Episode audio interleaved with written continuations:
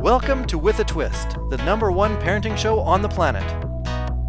In an era where the majority of children are not asking what they want to be when they grow up, but instead what they want to be when they give up, With a Twist will help you raise hopeful, thriving, engaged, and confident children. Be the parent you've always wanted to be using With a Twist signature success system. With a Twist is the only parenting podcast that will enable the everyday parent have peace of mind while navigating the school system and life. Give your child the opportunity to thrive instead of just barely survive. And now, the founder of With a Twist, Amber Scotchburn.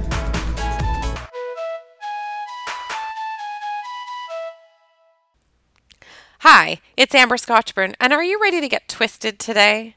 The last podcast we talked about are children's key influencers, and I suggested to you it's really important to understand that these key influencers shape our children's world.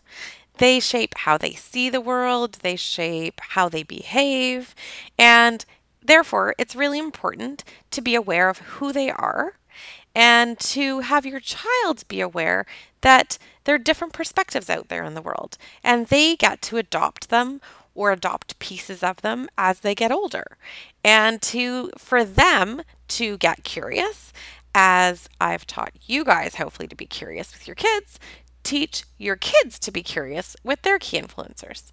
And if you haven't listened to it yet, it's pretty interesting to see who they could be and how they shape our kids and how we should deal with that as we move forward in life. The other thing I wanted to talk to you about in relation to your kids and key influencers is that, again, we are, and I know I've mentioned that in past podcasts because children mirror us, children adopt our behaviors as their normal. And so I want you to be really clear that we need to be our children's parent first and their friend second. And as the title of the podcast said, and sometimes you are even their principal. And we'll talk a little bit about that. There's been some controversy in the news recently in that kids are or sorry, parents are being fined for their kids' actions. So their kid could have bullied somebody, their kid could have done graffiti or committed a crime. And what's happening is parents are being held responsible for their kids' actions and being fined. I'm not sure if that happens uh, where you are around the world. I'd love to hear some examples if that does happen. However, it does happen in uh, Canada which is where I'm podcasting from, and in the United States. Um, so in North America, it's a trend. Um, it'll be interesting, actually. I'll do some research when I get off the podcast and see where else that could potentially happen in the world. But what I believe to be true is that that is or should be. Hmm, I don't like to use the word should, but could be a solution to kids' behavior. I do believe that we as parents are responsible for our kids' behaviors. We are the ones that are shaping them the most and sending them out into the world. And as other key influencers are shaping them, it is our responsibility to be aware of who these key influencers are, how they are shaping them, and getting our kids to be aware that every consequence, sorry, every action that they do, every choice that they make has a consequence. So to have conscious kids, not to have kids that'll say, oh, after they've done something that isn't great, I didn't even realize I was doing that. And that does happen. There's tons of kids that say that. There's tons of adults that say that. Think about it in terms of food. You're at a party and there's a bowl of nuts out or a bowl of party mix or something out. Subconsciously, lots of times people just keep going by that and taking something, even if they're not hungry. So that's a co- unconscious act, right? That most people do in some form of another. Or maybe you go to a party and it's birthday, and therefore you have to have cake. I'm talking about food stuff because I'm on a cleanse. So I'm super aware of those things being around. But what I want you to be aware of is that we make decisions all the time. And if you're not making them consciously, then you're making them non consciously, obviously, and so are your kids. And if we're going to be responsible for our kids, which I believe we are responsible for our kids, then we have to teach them to be conscious. This actually could be the beginning podcast for my whole thing because really that's my main objective is to teach parents to raise conscious kids. Therefore, parents need to be conscious and understand what that means so that they can help their kids be conscious. So, parents need to understand that they are their child's parent first and their friend second. I know that sometimes it's easier to be their friend because you don't have to have consistent, firm boundaries or realize that ultimately as that they continue to grow that you're the main person responsible for them. And also that sometimes it just really sucks because then they miss, might not really like you in certain moments. But remember it goes two ways. Sometimes i don't like my kids in certain moments. Always love them. Always always love them but sometimes their behavior i don't like which therefore in turn has me be upset with them. Same way it may go back. And sometimes that's why parents will not necessarily be the parent first and the friend second because they don't want their kids to be mad at them. They want to be buddies. They want to have a good friendship or a good relationship. You can still have those things, but you really need to be the parent first. Um, I have a funny story for you, as I normally like to share stories.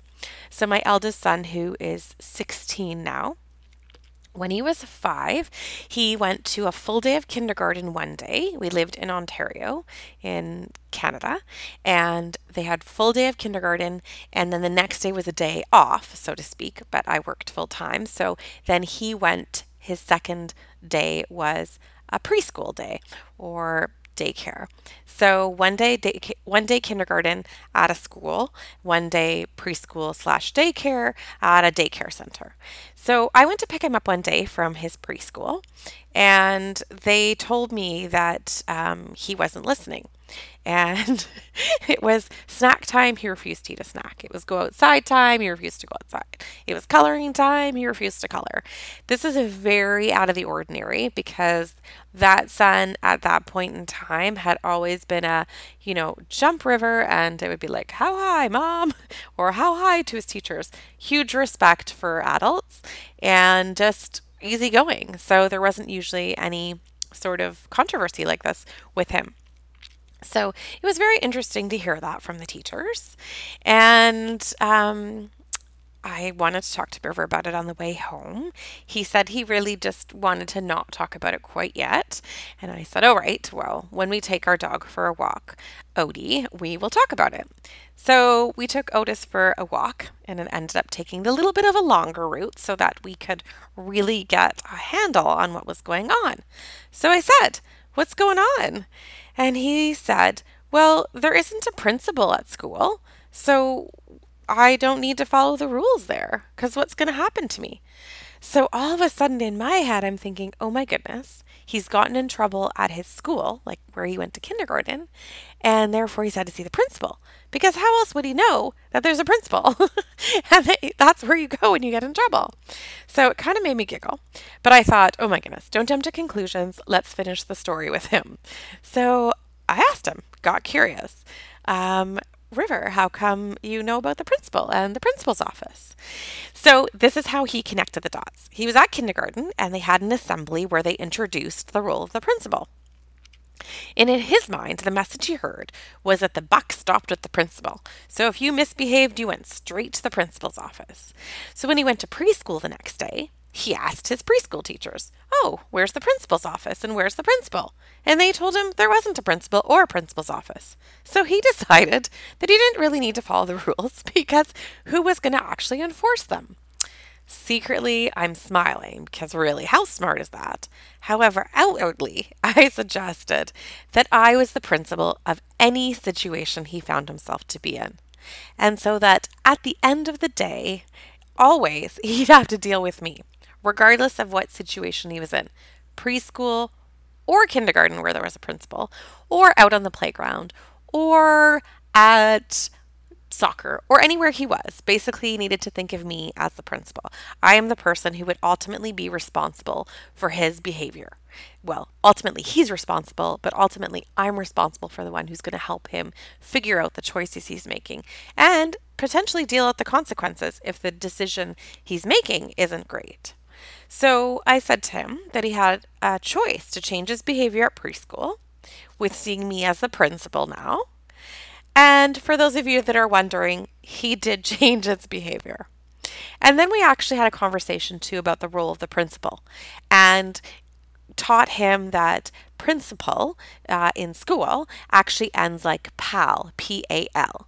So principal. So I said to him, you know what? The principal at school is not this enemy and not this person where the buck only stops there if you get in trouble you really need to be friends with your principal and aware of who they are and have conversations with them outside of getting in trouble.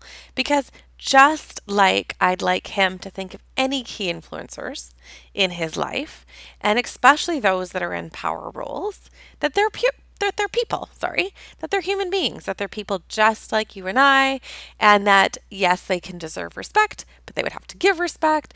And the whole thing around not just having a blind trust in somebody because they're in this powerful position and thinking that only because they're there, I'm going to act a certain way. Because as your kids grow up and there aren't people like that around, where does the buck stop for them? Hopefully, it does stop with you and you've instilled that in them that when they get home, there's going to be a conversation. Now, I also want to point out to you, and um, I'm not sure if I've done this on other podcasts, but my kids know, I'm hoping, as they get older, that no matter what happens and what choices they make, that I will always be there for them. I will not always like their behavior, but I will always love them. And so if they've made a mistake, then I am okay with the fact that they own it. We talk about it. And yes, I know that there might be a consequence, but if they're the kid that's out there and say they're at a party and there's been drinking and they don't want to get in the car, however, they know that I would be so mad if there was drinking at this party where they said there was no drinking, and I'd be so mad that it would be better to hide it from me. That's not okay. I want them to be able to pick up that phone and call me or text me these days and say, "Hey mom, there is there has been drinking and I'd like you to come get me or can you come get me or can we figure out a solution for me to get home that doesn't involve me getting in the car with somebody who's been drinking. And if it's them, I'd like them to be able to still let me know that they've been drinking or their friends know that I'm somebody that yes, we will have a discussion about that, but not in that moment because in that moment we need to protect that person and which is our son, or in in could be our daughter, or it could just be their friends. Um, but that we really want them to know th- that we're there for them. And so again, you know, listen to my pa- past podcast on key influencers and who they are and how they affect our children, and also think that you're the person responsible for your kids' behavior. So you really want them to always feel comfortable checking in with you about it. I'm hoping that's really clear for you guys today. And again, if there's something you have a question about, let me know. Hit me up on Facebook. It's my name, Amber Scotchburn, or email me at amber at amberscotchburn.com. And Amber Scotchburn is spelt Amber spelt A M B E R a M B E R. You can also find it on iTunes, it'll be there. And Scotchburn is like scotch the drink, and burn if you drink it too fast. So S C O T C H B U R N. So Amber Scotchburn. A quick way to remember that too, if you forget, is that amber is the color of scotch. If you drink scotch too fast, it might burn. So Amber Scotchburn. I am so excited that you guys listen and are giving me feedback. And again, continue to do so because I would love to do some other podcasts that may affect something that you want to know more about and get twisted about it. Again, thanks for listening and good morning, good afternoon, good evening, wherever you are around the world. Great to have you with me today at With a Twist. Please don't forget to give me a five star rating on iTunes. That would be much appreciated, as well as follow me on Facebook at Amber Scotchburn. Thanks so much.